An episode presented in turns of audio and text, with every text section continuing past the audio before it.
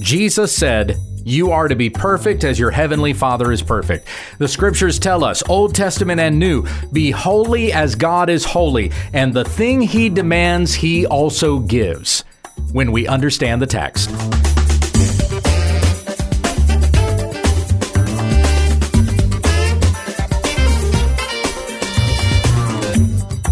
This is When We Understand the Text, a daily Bible commentary that we may be equipped for every good work in Jesus Christ our Lord. Please tell others about our ministry at wwutt.com. Here once again is Pastor Gabe. Thank you, Becky. So we come back to this verse today, which finishes up Matthew chapter 5. Looking at this from the Legacy Standard Version in Matthew 5:48, Jesus said the following: Therefore, you are to be perfect as your heavenly Father is perfect. And therefore is being said in light of every everything else that came before it in the Sermon on the Mount thus far. We're finishing up chapter 5 of the Sermon on the Mount. That just we're, we're just a third of the way through. We still have chapters 6 and 7 to go. We'll get into chapter 6 next week. But first with this with this statement that closes out Jesus going through the law and telling us how we are to live as part of the kingdom of Christ. We must obey his law and we must be perfect as our Father in heaven is perfect. But the very thing that God demands of us is the very thing he gives. He demands us to be righteous and he gives us his righteousness, the righteousness we are clothed in by faith in Jesus Christ. So let's finish up this sermon that I did a couple of years ago on Matthew 5:48. Here is part 2 of you are to be perfect as your heavenly Father is perfect. Jesus was asked, What is the greatest commandment in the law? And you know what his answer was, right? You shall love the Lord your God with all your heart, soul, mind, and strength. Think about this, ladies and gentlemen. There has never been a second of your life where you've done that. You have never loved the Lord your God with all your heart, with all your soul, all of your mind, and all of your strength. Whatever love that you can give God will always be imperfect and unworthy of Him. So, how is it that God indeed loves us and we can pray before God and the Father listens to us and He loves us and He disciplines us and trains us and sanctifies us? How is this accomplished? How are we accepted by God? It's by faith in Jesus Christ that we have His righteousness. So that, once again, just as John MacArthur had said about 2 Corinthians 5:21 when God looks at us he looks at us as though he sees his own son. And that's how we know we have the approval of God.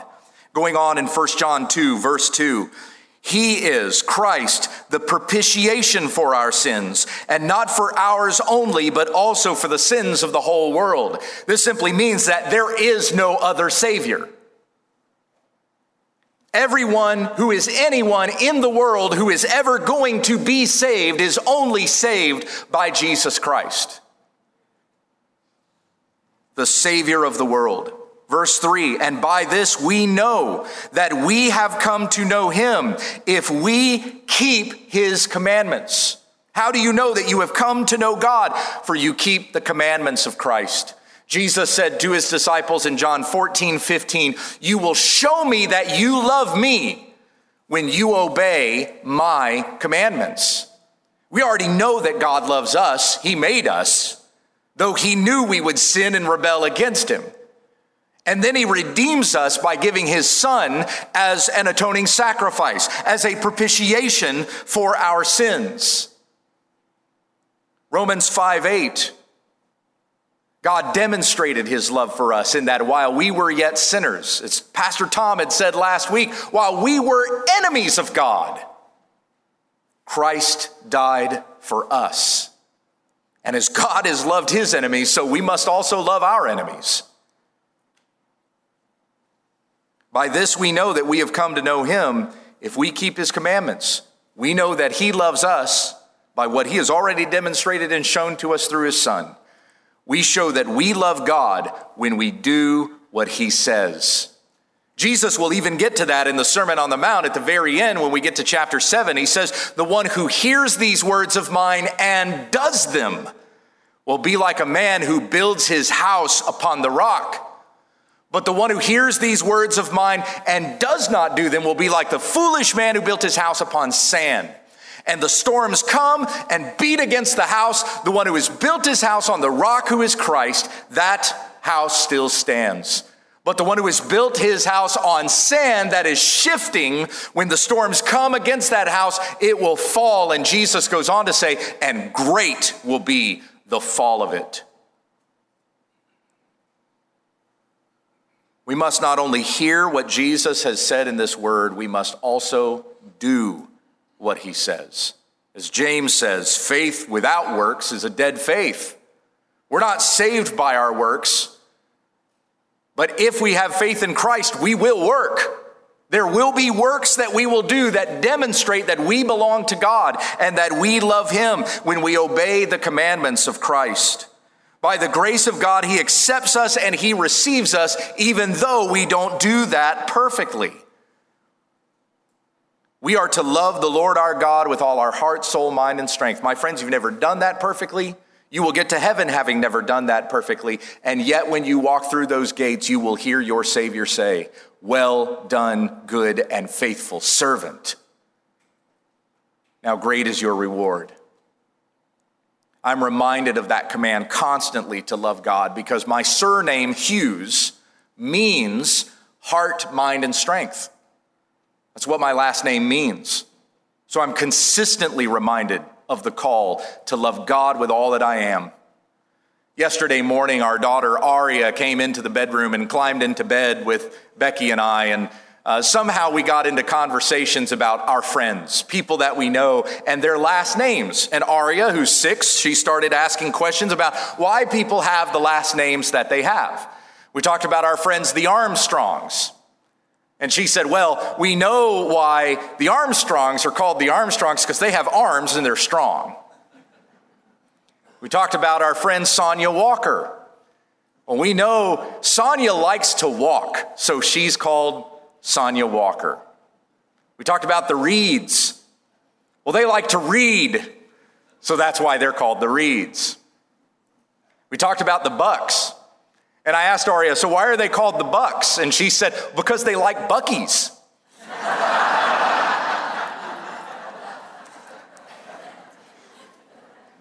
and then she looked at me and she said, but what about Hughes? What does that mean? And mom chimed in, well, it means we like huge hugs. Yeah, and then, and then we hugged. But she didn't leave it at that. She wanted to know, no, I really mean it. What does Hughes mean? What does our last name mean? And I said to her, It means heart, mind, and strength. And she just laid there and said, Heart, mind, and strength. And I asked her, What have we been told to do with all our heart, mind, and strength?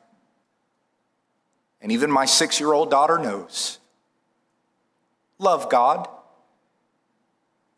And I said, Yes, sweetheart. With everything that we are, we are to love God.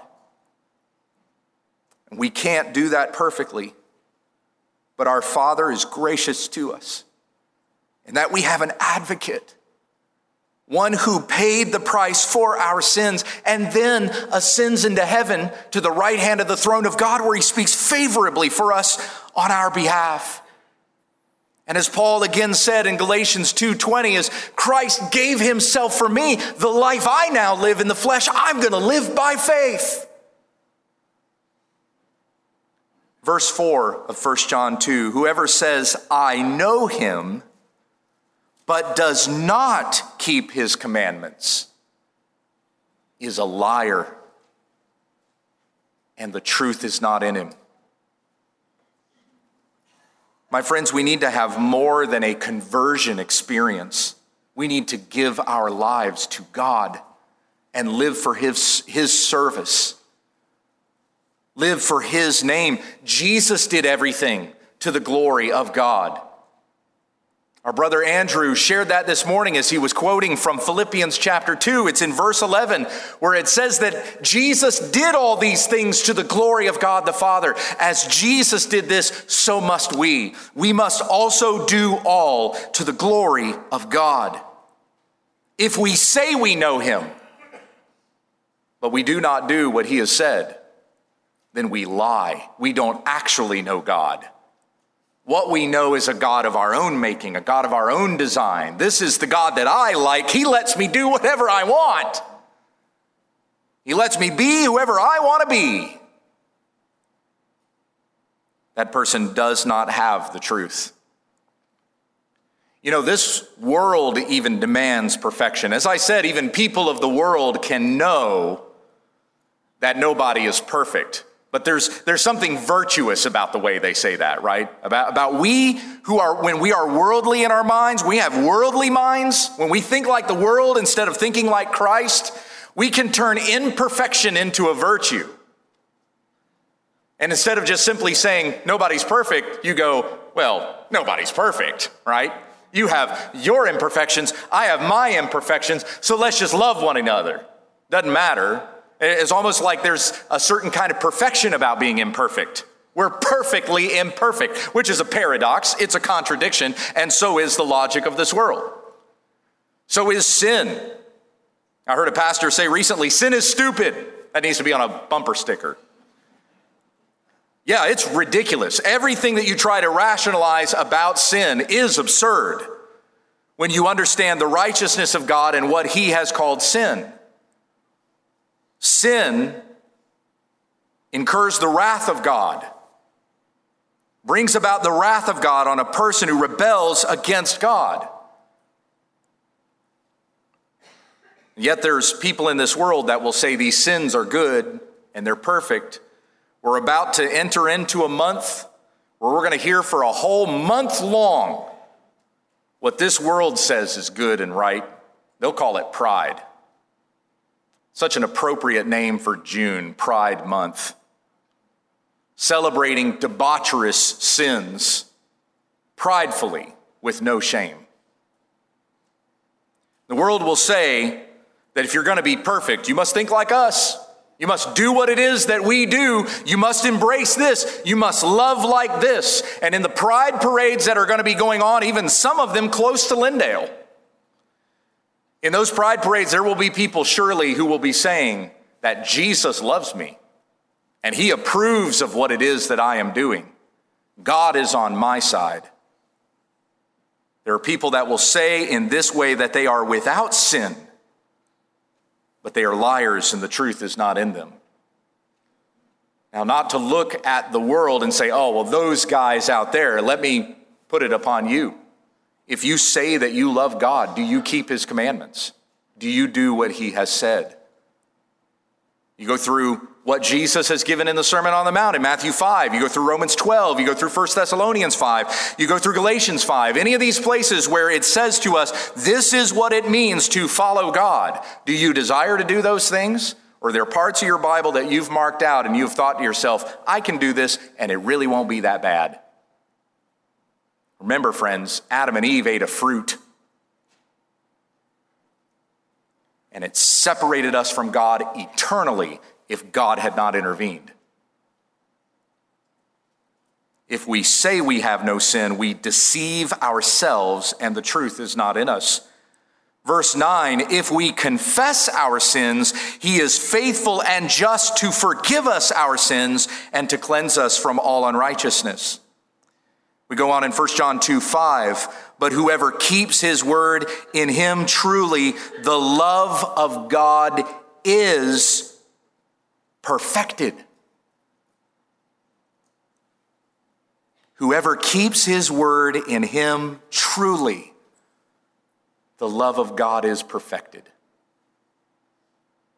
Jesus prayed for us in John 17 17.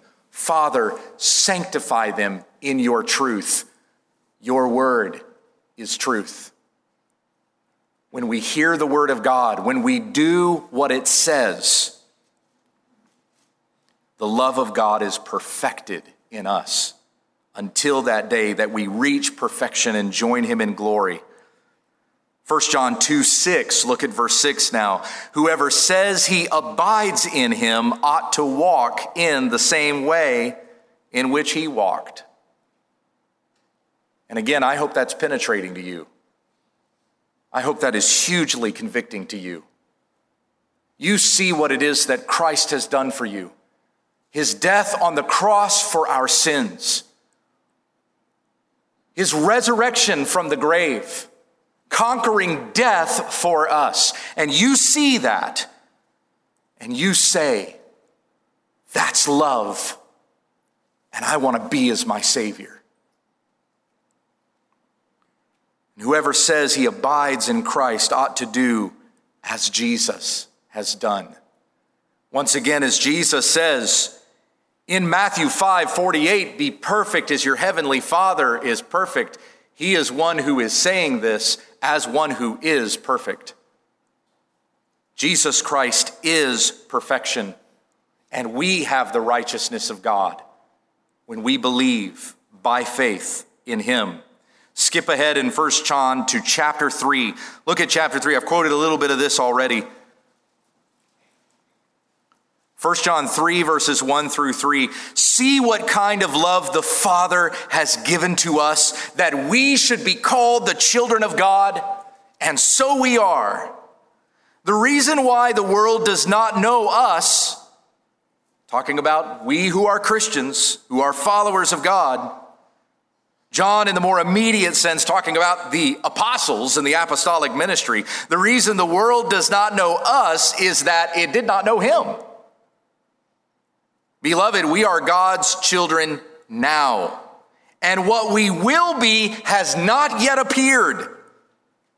But we know that when he appears, we shall be like him because we shall see him as he is.